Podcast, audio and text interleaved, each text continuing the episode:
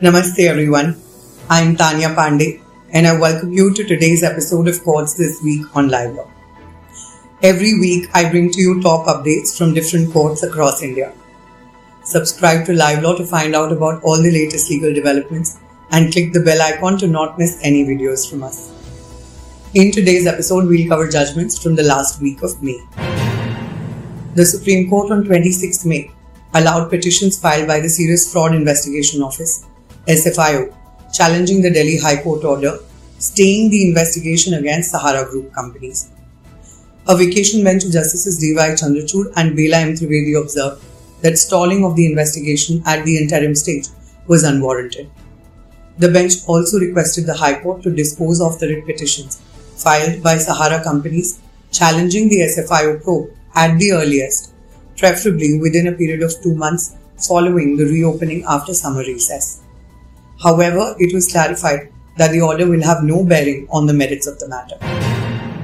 The Supreme Court on 26 May directed the Unique Identification Authority of India to issue Aadhaar cards to sex workers on the basis of a pro forma certification submitted by a gazetted officer at National AIDS Control Organization or the project director of the State AIDS Control Society. A bench of Justices L. Nageshwar Rao, B. R. Gavai, and A. S. Bopanna asked the Unique Identification Authority to ensure that confidentiality of the sex workers is maintained in the process of issuance of Aadhaar cards, asserting that the basic protection of human decency and dignity extends to sex workers the top court directed that the police should treat sex workers with dignity and should not abuse them, verbally or physically. The court further directed that media should not publish their pictures or reveal their identity while reporting rescue operations and stated that the offence of voyeurism under section 354 capital C of the Indian Penal Code should be enforced if media publishes the pictures of sex workers with their clients. The Press Council of India has been directed to issue appropriate guidelines in this regard.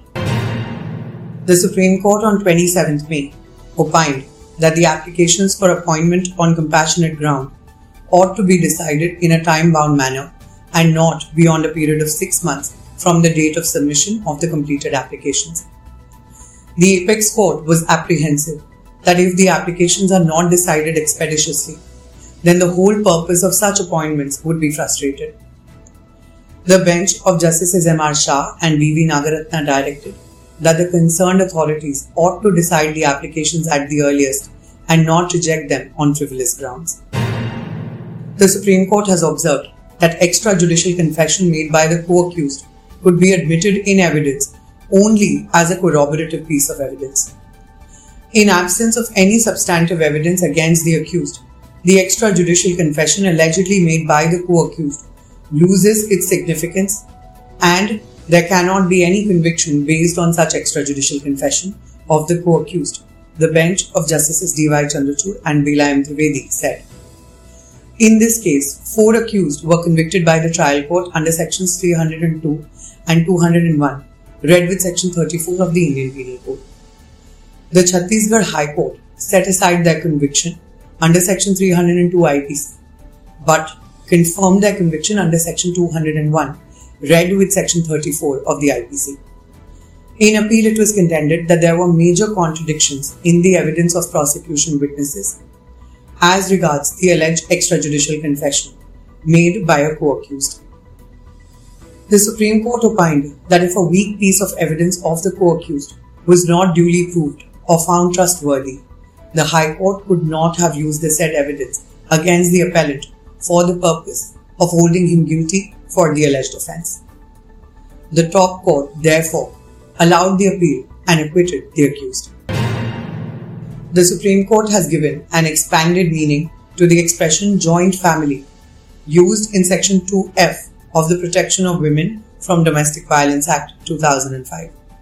Section 2F of the Act defines domestic relationship, the scope of which came to be considered by the court in this case while examining the right of a widow to live in the shared household of her late husband. A bench of Justices M. R. Shah and B. V. Nagaratna expansively read joint family as persons living together jointly as a family. The court held a joint family does not mean a joint family as understood in Hindu law. It would also include those persons who are living together or jointly as a joint family, such as foster children who live with other members who are related by consanguinity, marriage, or by adoption. Let us now go over judgments from the High Courts and other courts. The Allahabad High Court has quashed the FIR registered against the Wire's founding editor Siddharth Varadarajan and reporter Ismat Ara in Rampur over a report on the death of a protester in New Delhi during the farmers' protests on Republic Day 2021. The FIR was lodged under IPC Section 153B, which deals with imputations and assertions prejudicial to national integration, and Section 505.2, which deals with statements creating or promoting enmity between classes for tweets of the report on a farm law protester who died during the protest in Delhi and alleging that they misled the public. While quashing the FIR, the bench of Justice Ashwini Kumar Mishra and Rajneesh Kumar observed that nothing had been brought before the court to indicate that there was any disturbance or riot which may have any bearing on public disorder on account of the publication of news or tweet of the petitioners.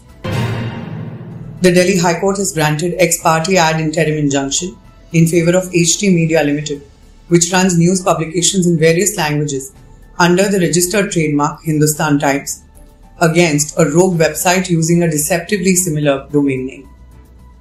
The bench of Justice Pratibha M. Singh restrained the use of www.hindustantimes.tech consisting of the word Hindustan Times.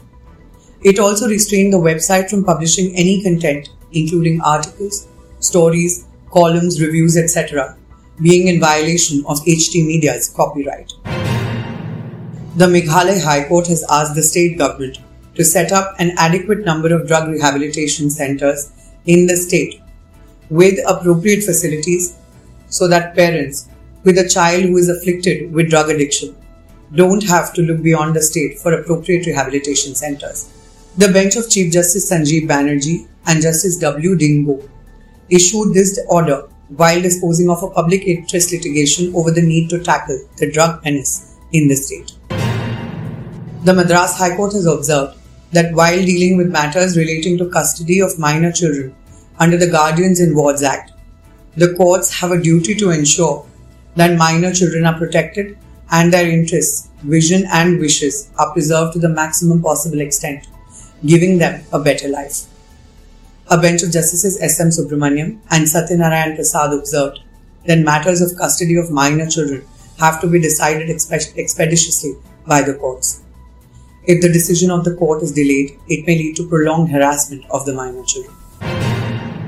The Kerala High Court has ruled that the three methods of serving, affixing, and publishing a notice of 15 days for subsequent sales, as provided under Rule 9.1 of the Security Interest Enforcement Rules 2002, is mandatory in nature and the said requirement cannot be tampered with.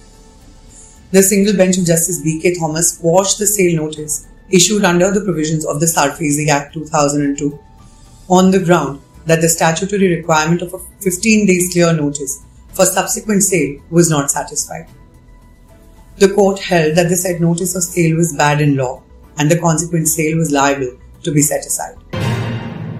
The Gujarat High Court has recently permitted a party in appeal under the Micro, Small and Medium Enterprises Development Act 2006 to make a pre-deposit to court in terms of Section 19 of the Act, that is 75% of the amount awarded in installments. The petitioner was aggrieved by an order of the additional district judge, whereby its application for extension of time to deposit the 75% of the award amount was rejected.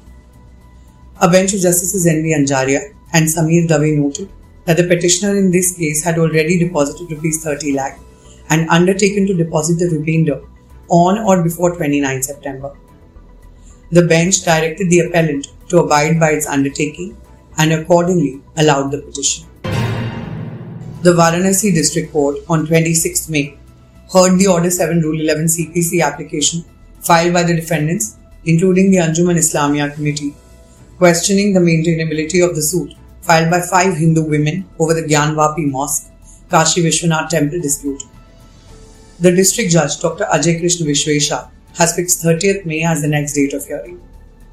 On 24th May, the court had decided to hear the Order 7 Rule 11 CPC application in consonance with the directions of the Supreme Court issued on 20th May, wherein it was said that Order 7 Rule 11 application filed by the Anjuman Islamia Committee over the maintainability of the suit We decided on priority. With this, we've come to the end of today's episode. Thank you for joining us. I'm Taniya Pandey for Live Law, and you're watching Courts This Week. Have a lovely day.